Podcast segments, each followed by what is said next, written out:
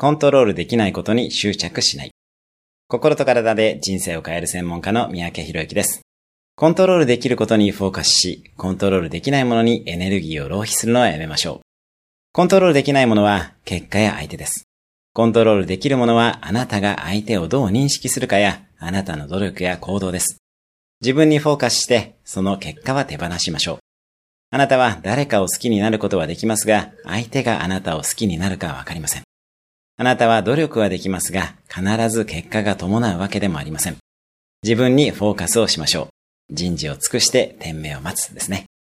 今日のおすすめアクションです。コントロールできないものを一つ手放す。今日も素敵な一日を。